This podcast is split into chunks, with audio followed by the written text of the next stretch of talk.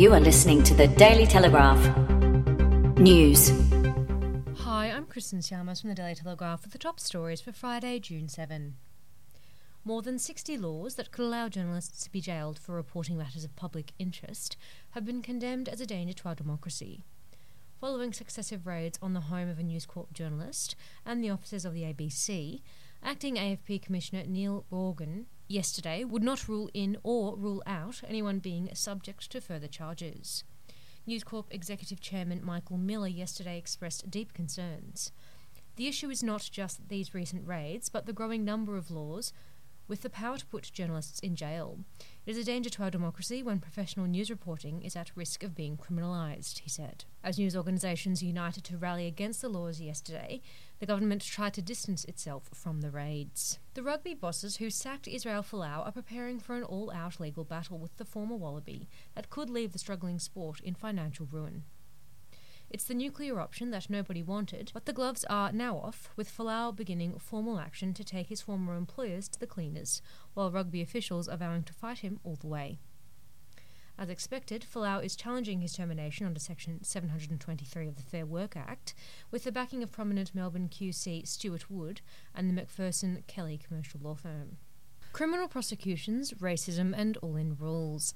Sydney's amateur soccer scene is in disarray, with league officials saying they're fed up with feuding parents, fighting players, and racist attacks.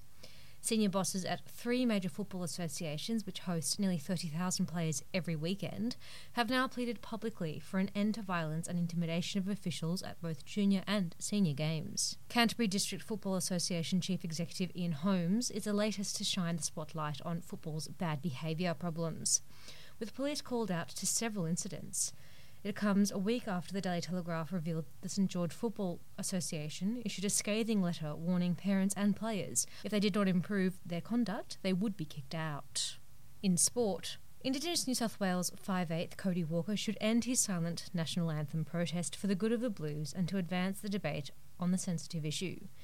In his exclusive The Daily Telegraph column, former NRL coach Anthony Griffin says Walker's stance on the anthem in the Blues' build up to Origin 1 drew energy from his teammates. But he encourages the number six to help bond Australians by taking the lead on the anthem debate. In Sitcon, Narcos star Wagner Moura says he fears for his safety returning to his home country, but won't stop visiting Brazil just yet. Now based in Los Angeles, the 42 year old is in town to sit on the judging panel for the Sydney Film Festival and will fly to South America once his work here is finished. For the first time in my life, I felt that I could be in danger because of the political situation, Moura told Confidential. Whenever I go to Rio or Sao Paulo, I have to take care. This is a president that declared war against basically everything, but for sure against art, culture, and anything related to critical thinking. Artists in general are considered enemies of the government, he said.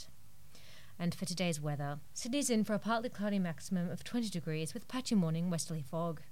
There is a slight chance of a shower. Southwesterly winds of up to 20 kilometres an hour are expected to become light in the morning and large and powerful surf conditions are expected. Canberra can expect some morning frost, reaching a sunny 16 degrees during the day. Newcastle will be partly cloudy, topping out at 19 degrees, with a medium chance of showers less likely in the evening. Northwesterly to southwesterly winds of up to 20 kilometres an hour are expected to become light. Large and powerful surf conditions are predicted. And that's all the news for now. If you're after more, head to dailytelegraph.com.au or subscribe to this podcast.